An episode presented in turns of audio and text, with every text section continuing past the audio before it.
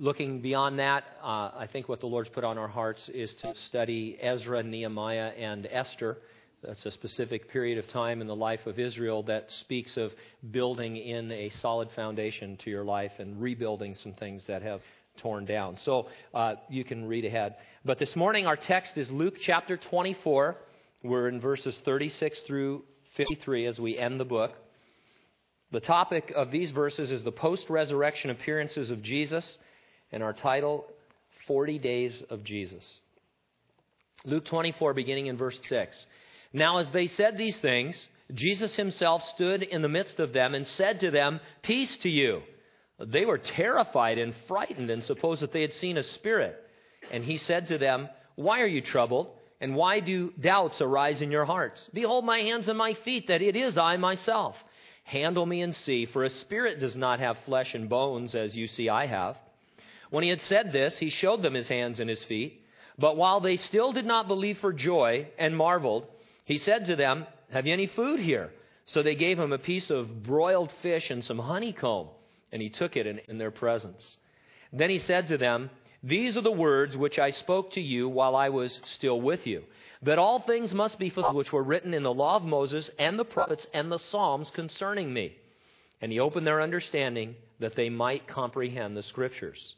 Then he said to them, Thus it is written, and thus it was necessary for the Christ to suffer and to rise from the dead the third day, and that repentance and remission of sins should be preached in his name to all nations, beginning at Jerusalem. And you are witnesses of these things. Behold, I send the promise of my Father upon you, but tarry in the city of Jerusalem until you are endued with power from on high. And he led them out as far as Bethany, and he lifted up his hands and blessed them. Now it came to pass, while he blessed them, that he was parted from them and carried up into heaven. And they worshiped him and returned to Jerusalem with great joy and were continually in the temple praising and blessing God. Amen. Let's pray together. Lord, we want to pause and pray uh, about the text that we've just read. We do so, Lord, recognizing that we have no ability to understand it or comprehend it in the way that we need to unless you open up our eyes the way you did these believers in the first century. We have no ability or talent in ourselves to teach the Word of God. We need you to be here and to administer the gift of teaching. In every way, Lord, we want you to be our focus and our center, our foundation. We want you to be magnified and glorified. If there are people here, Lord, that don't know you in a saving way, we want today to be the day that they receive Jesus Christ as their Lord and Savior. Those of us who do know you, whether it's been for a day or a decade or more, Lord, we want to see something about you that we've never seen before. We want to be touched by your love in a new way, in a, in a lovely way, in a beautiful way. So that when we leave this place, we can fulfill the commission that you gave us, Lord, to be your witnesses.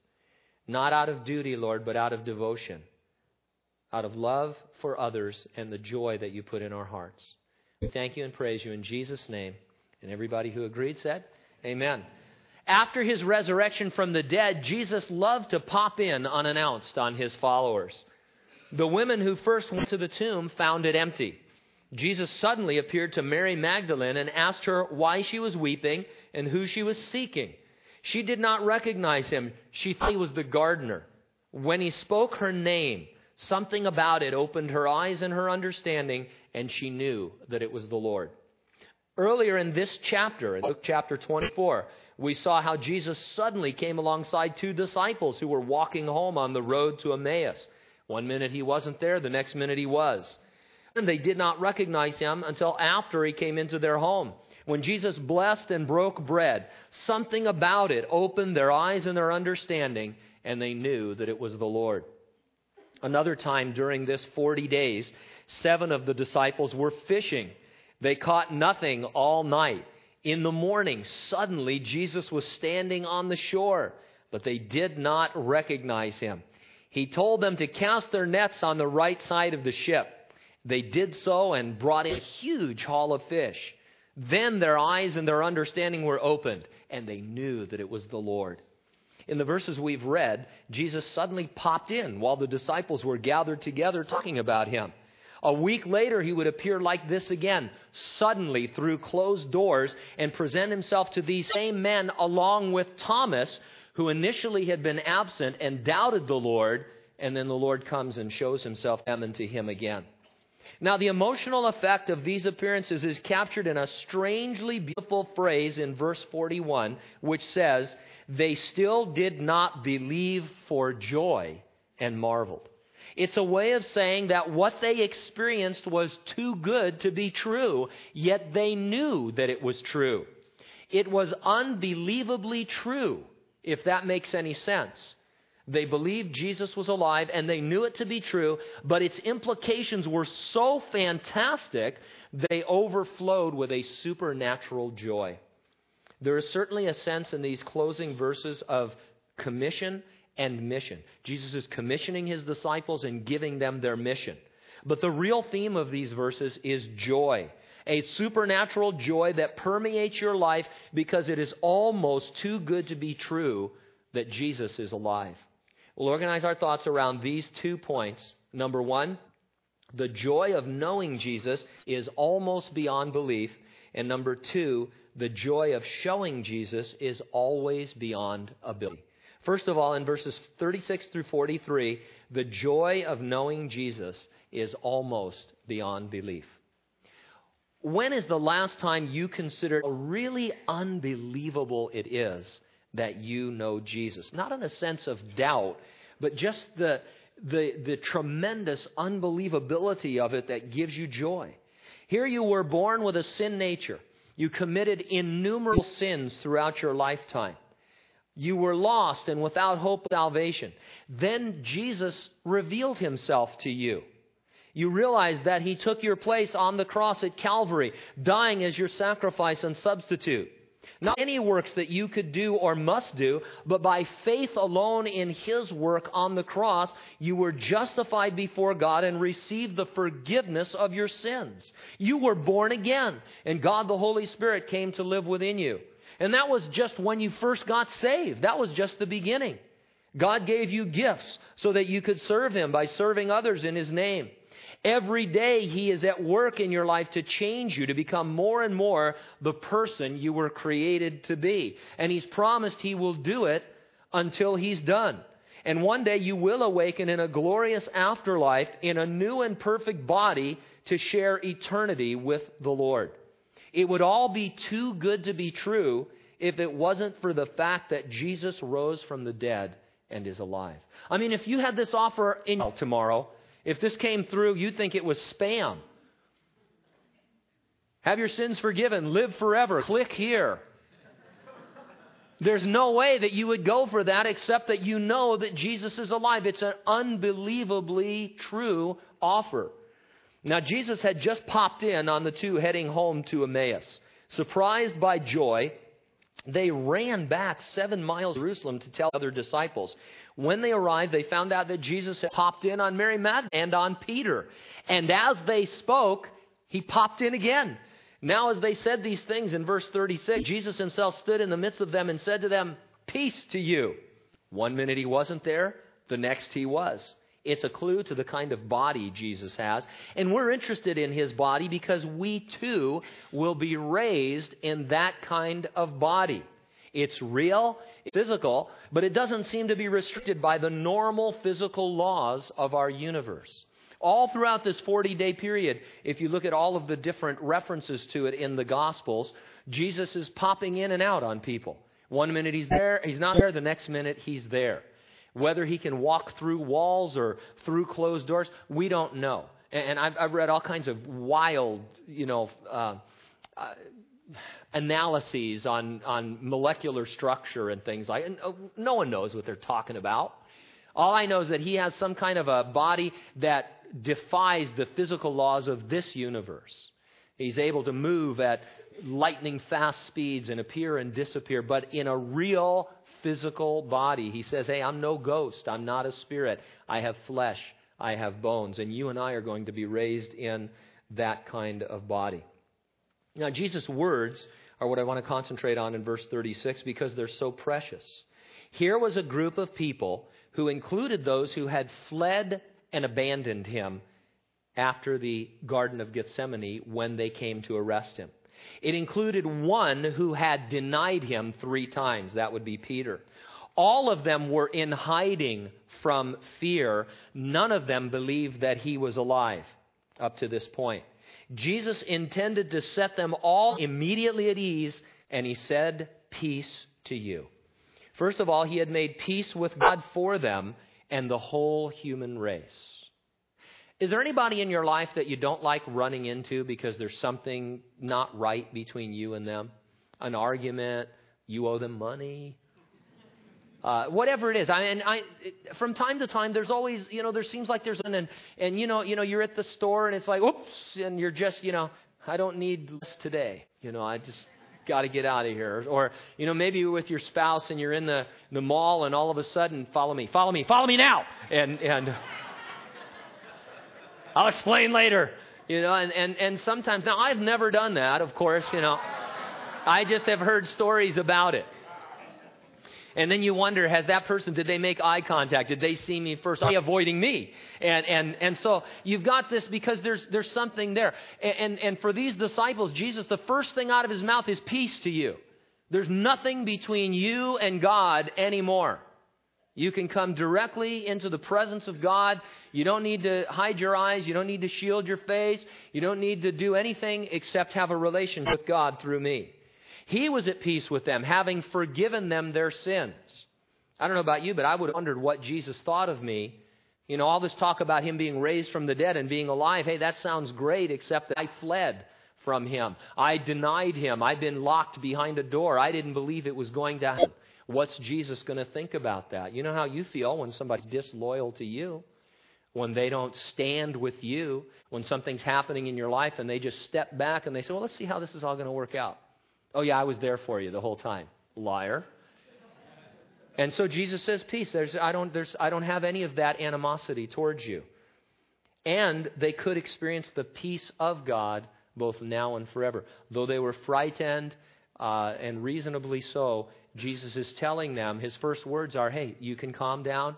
Everything is all right. Now, this peace didn't immediately sink in. Verse 37. They were terrified and frightened and supposed that they had seen a spirit. Some organizations that rate movies for parents have a category called jump scenes. They are scenes in the movie that might make you jump out of your seat. And uh, some people don't like movies like that, and I don't particularly like movies like that. But every now and then I'm in a movie, and it's like, whoa! And there's just something happens, you know, some kind of bug, or you know, something comes around the corner, or whatever it is that just you're afraid of. And, and it's just that jump scene. Jesus' sudden appearance was a real life jump scene for those gathered together. Hey, you know, we, just got yeah, yeah, you guys catch your breath. The Lord's appeared to Peter, and he appeared to Mary. Yeah, and he appeared to us also. Peace to you. Whoa! Jesus is right there in the middle. No knock. Hey, um, I stand at the door and knock. If you'll let me in, I'll come in and eat honeycomb. Uh, none of that. Just he's just there to them, and they jumped, and I can understand that. So, verse 38, he said to them, Why are you troubled? And why do doubts arise in your hearts? Behold my hands and my feet, that it is I myself hand and see, for a spirit does not have flesh and bones, as you see I have. When he had said this, he showed them his hands and his feet. But while they still did not believe for joy and marveled, he said to them, You have any food? So they gave him a piece of broiled fish and some honeycomb, and he took it and ate in their presence. How patient and gentle are the ways of Jesus with his disciples. He allows for their sincere fears and he overcomes them with simple fellowship. He, he recognizes that they're afraid. And he says, uh, You know, it's really me, guys. If you want to, you can touch me. I've got hands and feet and, and, and all that. He goes, he goes hey, I know a sure way. Let's, let's just relax and eat. You got any honeycomb? Got some fish? Now, this is not the post resurrection diet. You know, and, and I only mention that because Christians are all over these kinds of things. You know, Got to be, uh, you know, got to follow the diet of the Old Testament. This is why Moses lived so long because he ate this and didn't eat, you know, that kind of a thing. And Christians are always looking for the, the right Christian diet. And this will be, uh, you know, if you want to get into this and fool your, next time your friends come up to you and say, hey, we're following a biblical diet, say, so am I. I only eat broiled fish and honeycomb. That's what Jesus ate after his resurrection. I mean, what could be better than that? Uh, he, now, as far as I can tell, he didn't need this because it's tough being raised from the dead. Uh, I mean, he it, it wasn't hungry. He just really wants to sit down and eat with them just to spend time with them. And so, uh, and I like this. I think we're going to, I know we're going to be able to eat in heaven. Uh, and we're going to, I think, this is my theory. I don't think we're going to have to eat in order to sustain life. That would be a weird kind of eternal life, wouldn't it? What happened to Gene? Oh, he's anorexic. You know, he just, he's not eating right. You know, he needs nutrients or something. He's on a heavenly IV. I don't think you'll have to eat, but you'll get to eat. And uh, lady after service, she goes, "Do you think they'll have Krispy Kreme donuts in heaven?" I'm thinking, "What?" She goes, "Well, I'm a diabetic, and I don't get to eat all that kind of stuff, you know." And I'm, I for one, I'm excited because most of you know by now that I'm an extremely picky eater. There's a lot of stuff that you seem to enjoy somehow that I, I can't imagine, you know, and I think I'll enjoy it in heaven. Mushrooms. There's no kind of mushroom or mushroom flavoring or anything to do with mu- even mushroom designs. I don't. I mean, mushrooms make me want to vomit. I, I just can't imagine eating a mushroom. And people always say, you know, they say, hey, you know, how would you like some? I go, no, I don't like mushrooms. Oh, you'll like my mushrooms. No, I won't. I'm not eating them, you know. Olives. I don't like olives. I like olive oil. Yeah, I know, I'm Italian. I like olive oil. I don't like olives. And so people, you know, they put olives in things where olives don't belong. That's okay. I pick them out. I can, I, you know, there's just, so there's all this kind of food that I don't like to eat, but I watch other people. Sushi. There are some people who like to eat raw fish. I just, I don't understand it, but I'm thinking, okay, uh, I'll do it in heaven.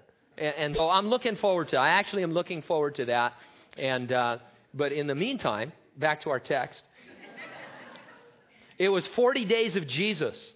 The Lord popped in on them to spend time with them. It's the same today. The meal you share with Him is always in His Word, and He uses it just as He did here to teach and encourage and exhort. And here's something I'd like you to just consider. Even though Jesus is always with you, if you're a Christian, the Lord, He promised to never leave you or forsake you. His Holy Spirit indwells you. He's omnipresent. Oh, he's, I love those omni words, don't you? You know, omnipresent. It sounds so spiritual. But I mean, it's not suggesting that Jesus is ever away from you. But at the same time, I think you can still enjoy pop ins from time to time. I know that there are times for me when I'm studying God's Word where the Lord will suddenly open my eyes to something about Him that I've never seen before. It can be something simple. It doesn't have to be extremely uh, deep. But and and I feel like the Lord is right there with me. There's a sense of that excitement, and I believe many of you. I've, I hope all of you who are Christians have had that experience in God's Word. I know that if maybe not in God's, but in other areas of your giftedness, maybe you have a gift for hospitality or giving or mercy or some of these other things. Lots of gifts in the New Testament, more than 30 of them that are labeled, and I'm sure many more that God gives us. And those of you who are gifted in a certain way, all of a sudden, you, you, know, something will come to you, an idea or a way of doing things and, and a ministry that God wants to give you. And it's really like Jesus popping in on your life. And, and I believe that the Lord is honored and glorified. He loves to do that. He, in a, in a, in a physical way, in the New Testament in the first century for these 40 days, but I think he still does it in a spiritual way. Now, in verses 44 through 53, we see joy of showing Jesus is always beyond ability. Jesus was commissioning them to send them on a mission. They would start in Jerusalem and go to all nations preaching repentance and the remission of sins. They were to do it as witnesses. They were to go about showing people the things that they had experienced and received. And by the way, it's kind of remarkable that they would start in Jerusalem. I mean, we take this for granted, but the people in Jerusalem had just recently killed Jesus. Uh, they didn't like the disciples. And Jesus says, hey, you're going to start right where you live. You're going to start right here and move out from that radius. And, and I think it is a, a good exhortation to us when we first get saved, we sometimes want to get the cart before the horse. And the Lord says, hey, you need to go back right where I've saved you from. Right into your home, right into your neighborhood, right into your current job, uh, and all of these things. Because there's a unique period of time when you're going to have changed from darkness to light, from death to life, where people who've watched you and known you for days or months or years are going to see this extraordinary change in your life and be drawn to that. And either you'll be, as the Bible says, a fragrance of life to them, they'll be drawn to it, or you'll be a fragrance of death, they'll be repelled from it, but they'll know that God is alive. And so they started right there. However, Jesus said you can't do it at all without being endued with power, and you have to wait for that. In other words, the joy of showing Jesus was and is beyond natural ability. And then he said to them, verse 44, These are the words I spoke to you while I was still with you, that all things must be fulfilled which were written in the law of Moses and the prophets and the Psalms concerning me. And he opened their understanding that they might comprehend the scriptures. Now, these guys and gals, they knew the scriptures. They had large portions of the law of Moses and the prophets and the Psalms memorized. And by that's just a Jewish summary for what we call the Old Testament. Jesus opened their understanding to the full meaning of Scripture by revealing himself as the subject of Scripture. And so that tells me that when we teach God's Word, it better have a lot to do with Jesus and who he is.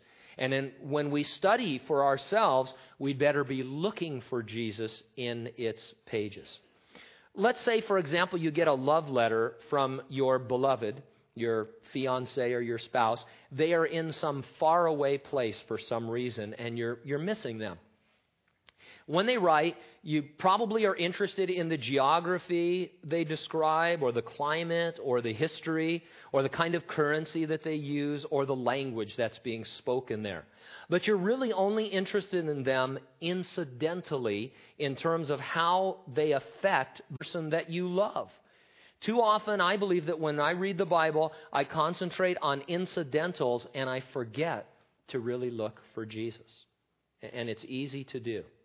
And so, for example, um,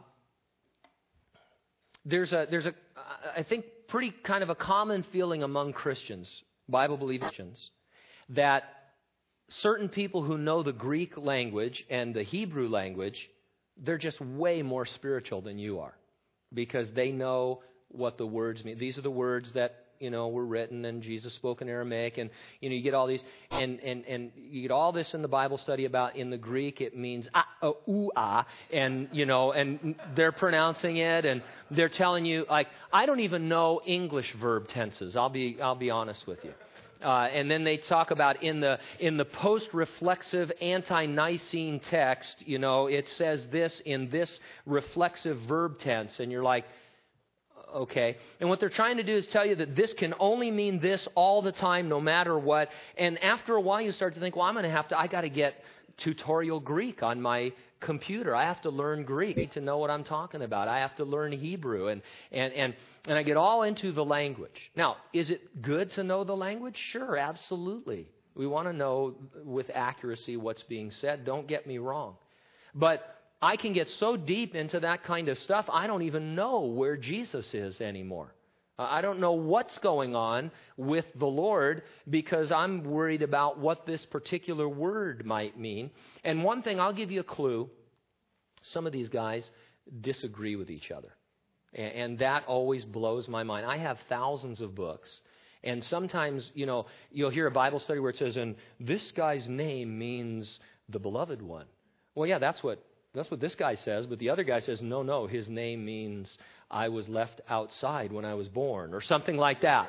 And, and you're like, well, man, they don't even know what the names mean half of the time. Now, don't get me wrong, I'm not against scholarship, even though I'm not a scholar. I think it's a great thing, and I'd like to know more and learn more, and, and I've been trying to do that my whole life. But I think you follow me. You're interested in the letter because of the person that it's about and what is ex- happening in their experience. You might need to know some of the language, you might need to know some of the geography, but it's all incidental, and you should only learn as much of that as you absolutely need to know to bring Jesus into focus so that, that you see him. And so in verse 46, he said to them, Thus it is written, and thus it was necessary for the Christ to suffer and to rise from the dead the third day, and that repentance and remission of sin should be preached in his name to all nations, beginning at Jerusalem. And you are witnesses of these things. This phrase, thus it is written, it's an assurance available only to Bible believing Christians. You can be absolutely certain by many infallible proofs the Bible is the Word of God. Jesus summarized the Old Testament when he said it was necessary for the Christ to suffer and to rise from the dead the third day. Right at the very beginning, God promised to send someone to redeem and save lost mankind. And as you follow that story through the Old Testament, you learn that that someone would need to suffer by taking the place of men and women who deserve judgment and death, but that he would triumph over judgment and death by being raised from the dead. And there's a sense in which, though the Old Testament goes in many different directions and tells many different stories, the one story that runs through it all is that the Savior is going to be born, he's going to suffer and die and rise from the dead. So, for example, we're going to start Wednesday night uh, getting into the books of 1st and 2nd Samuel, and we're going to talk about the life of David. The, the life of David is the line through which the Messiah was born into the world. That's the most important thing to know about David. But God says, okay, while I'm telling you about David, why don't I expand a little bit right here so that not only you can know the overall plan, but I'll tell you a little bit about how I work in the life of a man of God, how I make a man of God. And you can learn some lessons along the way. But don't forget that the major theme is my son, Jesus Christ, and how he's going to come and die and rise from the dead and save you from your sins. And that's how we want to look at this because that's how Jesus taught us to look at it. Now, then he sets the stage for all the New Testament by saying, Repentance and remissions of sin should be preached in his name to all nations, beginning at Jerusalem. And as you begin with the book of Acts, that's exactly what occurred and is still occurring. It's the story of repentance and remission of sins being preached. And in all these little cities like Ephesus and the region of Galatia and all of that, while the apostles were doing that, other issues rose up that might be of interest to you. And so they wrote epistles. But really, the focus of it was that Jesus has risen from the dead and is coming again, and people need to repent so that they can receive the remission of their sins. At the heart of all of this is that believers are to be witnesses. God's plan to spread this good news is that you and I should show it to be true in and through our everyday lives. How does that happen? It happens because we're not the ones really living our lives, the Lord's living through us. He says in verse 49, Behold, I send the promise of my Father upon you, but tarry or wait in the city of Jerusalem until you are endued with power from on high. The promise of my Father is a reference to God the Holy Spirit coming upon them to endue them with heavenly power. These guys could do nothing of any real significance without this empowering. Now, think about it for a minute. They were definitely saved. They were born again because in the Gospel of John, during the same time, Jesus says that he breathed upon them and they received the Holy Spirit. So they were saved and born again. And Jesus had opened up their understanding of Scripture, given them phenomenal Bible studies. But without this further experience with the Holy Spirit, the Lord said, You cannot be my witnesses. There's nothing you can do with all of that natural ability and everything that I've done until you get this empowering. Christians must constantly be aware of the danger that having begun in the Spirit, we want to continue by our own efforts and in our own energies. Vance Havner once remarked that people don't come to Jesus at the end of our argument, but as a result of our testimony. And so uh, I'm not saying that it's wrong to study or to hone your skills in sharing your faith or to learn to defend your faith. We want to do all of that. Everything has its place. But what I'm saying is that your confidence is in receiving power from God, not in your own always limited abilities. Men and women do not come to know Jesus because of our knowledge and skill. They come because of our love for them flowing out of a life of joy from knowing the Lord. And sometimes we begin to replace this just fundamental love and joy with all of this other stuff that we add to our life and we try and argue people into the kingdom of God. A lot of times people will come and they'll say, Hey, I have a friend who is, uh, or who does this, and I want to know exactly what to tell them about that. That's fine. I think that's good. But chances are that's not the biggest issue in their life. Chances are the fact that they're a homosexual or, or that they're suffering this or going through that is not the thing that once you prove to them how God feels about it, they're going to say, Oh, I never saw that before. There needs to be a fundamental connection in the sense that they know that you love them. And not only you love them, but that there is something so supernaturally joyous about your life that they can't deny that God is alive. That they can they look at you and they think, I don't want to believe this because it's almost too good to be true, but I see something in your life, and you're sitting there thinking, man, I don't know what that is. I don't have any idea what that is because I am a bozo. You know, and, and you just know. Or you can sit there and think, well, yes, of course, because I've parsed the Greek and I, you know, have shared with you five points of the gospel that are exactly the points you need to uh, realize that Christ has risen from the dead and stuff. I mean, you know, it just it doesn't really work that way. And so in verse 50, then he led them out as far as Bethany, and he lifted up his hands and he blessed them. Now it came to pass while he blessed them that he was parted from them and carried up into heaven. Now this is the ascension of Jesus Christ. Luke knows that he's going to write another account of the ascension in the opening chapter of the book of Acts, and so he just gives you another here at the end of his gospel to whet your appetite to read volume 2. His focus here is on the condition of the disciples left behind, and he says of them, they worshiped him and returned to Jerusalem with great joy, and they were continually in the temple praising and blessing God. If you're the kind of person who likes formulas for how to live the Christian life, here's a, a great one and a simple one to follow in these closing verses. First of all, you read that Jesus has blessed you. Think of it as a summary of the multitude of promises and blessings that belong to you as a Christian. And so Jesus is risen from the dead, he's ascended into heaven, and he says, I'm blessing you. And when you read the Bible, you see all these innumerable promises blessings that God has pronounced upon you. As a result, you worship him. You're drawn into his presence and you worship him. Then you go back to where you live and filled with great joy. And then every chance you get, you go to where you can pray and bless God together with other believers. And as you praise and bless God, you realize again how much Jesus has blessed you, and it all continues to repeat itself over and over again. That's why when we gather together to study God's Word, we have an emphasis on worship. Whether you want to sing or not, we don't care. We give an atmosphere in which God is being worshiped. Doesn't matter really the music we're using or the style or any of that. It's just a place where there is genuine worship and you can be led into the presence of God. We give you that. And when we talk about the Lord, hopefully, as much as we are led by the Spirit, we talk about what God has done for you. Look how God has blessed you. Look what God has done for you. How He's saved you, how He loves you, how He's drawn you, how He keeps you. All of these things. I'm not interested at all at what you need to do for God. Because if you know what God has done for you, you'll be falling all over each other trying to do things for God.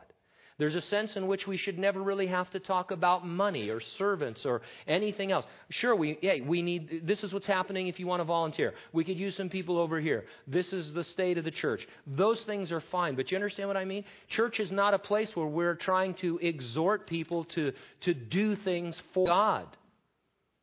If we want people to do things for God, they need to know what God has done for them. If you're not going to respond from love, then you shouldn't respond at all because God wants you to respond out of love and out of a pure heart. And so it's humanly impossible to always stay on that track because I'm the biggest bozo of all. But the goal, at least, in all that we say and do, is to show you how much Jesus loves you. And, and you should just, in, maybe not openly, but in your heart, you should just weep every time you realize that what the Lord has done for you. Where would you and I be if it wasn't for Jesus Christ? I wouldn't be married. I wouldn't have a daughter. I wouldn't have a son. I wouldn't be looking forward to a granddaughter. I wouldn't be looking forward to a daughter in law. My life would be terrible it would be the worst thing that is imaginable because I remember what it was. I thought it was cool, but it wasn't. It was terrible. It was awful. It was evil. It was positively evil. And I was a pretty nice guy. I didn't eat olives or mushrooms, but I was okay. And this is and, and if you can't look back at your life and cry, not not uh, you know not forcing yourself, not to have a, a, an experience, but if you can't understand that, there is nothing I or anyone else can say that will make you volunteer to serve the Lord or open your wallet a little bit larger or any of those things. It has to come from the Lord. And so we want to concentrate on what God has done for you. Now, back into our, to- our topic here, we've had an admiration for natural talents and abilities in others. The NFL's in the middle of playoffs, or so I'm told, for the Super Bowl. Some of you admire the amazing on the field exploits of these athletes. Maybe football or sports is not your thing. You admire great acting or singing or musical ability or oratory or something else. Superstars in those fields exist because of our innate admiration for their natural talents and abilities. And I'm, I'm hey man, that is, I can watch a football game or a baseball game or listen to, you know, uh, something being sung or read. I'm like, man, this is fantastic. I, and I can even wish that I had that kind of talent. And, and it can, it could actually even inspire me to a certain extent. But you need to ignore all of that when it comes to Christianity. Natural talents and abilities can be a hindrance rather than a help. Well, all of us should always be learning more and studying hard. Our real impact on individuals and on society is from showing them the extraordinary effect Jesus has upon an ordinary life. It is from being a witness 24 hours a day of what life is like knowing that Jesus Christ is alive. The joy of showing Jesus is always beyond our ability. It will always require power from heaven. And I, for one, am glad because I can offer my meager talents and abilities to the Lord and trust He will use me in spite of them. You know, there are really only a few talented people in the whole world. I mean, think about it. Uh, you know, wh- whatever world you're thinking of, whether it's music or singing or acting or sports, I mean, there's a very few talented people. I mean, I know all of you that have little kids think your kid is the next, you know, uh, Henry Aaron or, or Barry Bonds or something, but maybe one kid uh, every decade is going to get to the majors or the minors from Hanford. Okay? I mean, there are only really a very few talented people. Uh, I mean, really super talented people. You and I are not them. Uh, I'm, I'm being very honest. And I'm okay with that because God doesn't really need my talents and abilities. There's a scripture that says this. There's not many uh, that are, are rich and famous and all this. God doesn't need us to have those talents and abilities. He just needs us to love Him and to be in love with Him and to overflow with joy so that the people we are around look at us and say, uh, that I need. And it's not what, it's who. It's Jesus Christ. It may sound odd, and I don't want to confuse anyone, but there's a sense in which we should remain believers who find it hard to believe for joy and marvel at what Jesus has done, because the joy of knowing Jesus is almost beyond belief. If you're a Christian, Jesus has blessed you. You should worship him. Everything else follows from those two things. If something seems out of whack in your walk, start there. Your earthly circumstances may be blocking out your understanding of blessing. You have every spiritual blessing in heavenly places, and so set your affections higher on the things above until you are flooded with joy. If you're not yet saved, then you're a sinner and you're in need of saving before it becomes too late for you. Where else but in Jesus are you going to find the remission of your sins and eternal life? The answer is nowhere. Why not then repent of them, agreeing with God that you're a sinner, calling upon Him to save you, it is the greatest pop in of all time. Let's pray. Father, we do thank you for these things. They're too high for us, they're too heavenly for us, and yet you bring them down and you put them before us in a way that we can begin to understand and meditate upon and desire. And so I pray for my brothers and sisters in Jesus Christ that, Lord, we would return to a place of joy unspeakable and full of glory. Peter talks about it in one of his epistles. And not something that we generate in ourselves, not a happiness that depends on the happenings of our life or our circumstances, but a joy because we were going to die and go to hell and now we're on our way to heaven. And you're keeping us and working in our lives and moving in and through them, using us and blessing us. And Lord, until we get in touch with that again, I pray that we would just camp right there and, and, and ask for your blessings. Lord, if there's anybody here this morning that's not a Christian, and I know there is, there always is, I pray that right now they would think about where they're going to find the forgiveness of sins. And Lord, that you would show them that it's nowhere if it's not in Jesus Christ. And as we close, I pray that they would come forward, Lord, meet with the men who are here, and that they would give their lives to Jesus Christ, that they would pray to receive you as their Savior, and that you would come in and flood them with the joy of knowing you. We pray these things in Jesus' name. And everyone said, Amen. Please stand together. Praise the Lord. If you're uh, you've never been here before, this is your first time, or you've been here a few times and never got a first contact packet, come forward. The guys will grab one yeah, there's a couple. And they'll give it to you. Uh, if you've been here for a while and you just want the free beverage, shame on you. Maybe you're here and you don't know Jesus Christ as your Savior. I know that there's a handful of people here. It's not that I don't recognize you, but there's always people who aren't really born again. You can have your sins forgiven today, right now. And I would, I would urge you, I would beg and plead with you to come forward and to talk to the guys. Just say, look, I don't think I'm a Christian. I don't know if I died tonight if I'd go to heaven. And, and I want that assurance. Uh, it seems like Pastor Gene has a confidence, and you guys have a confidence that Jesus is really alive and that your sins are forgiven. And the answer is yes, we do, and you can have that too.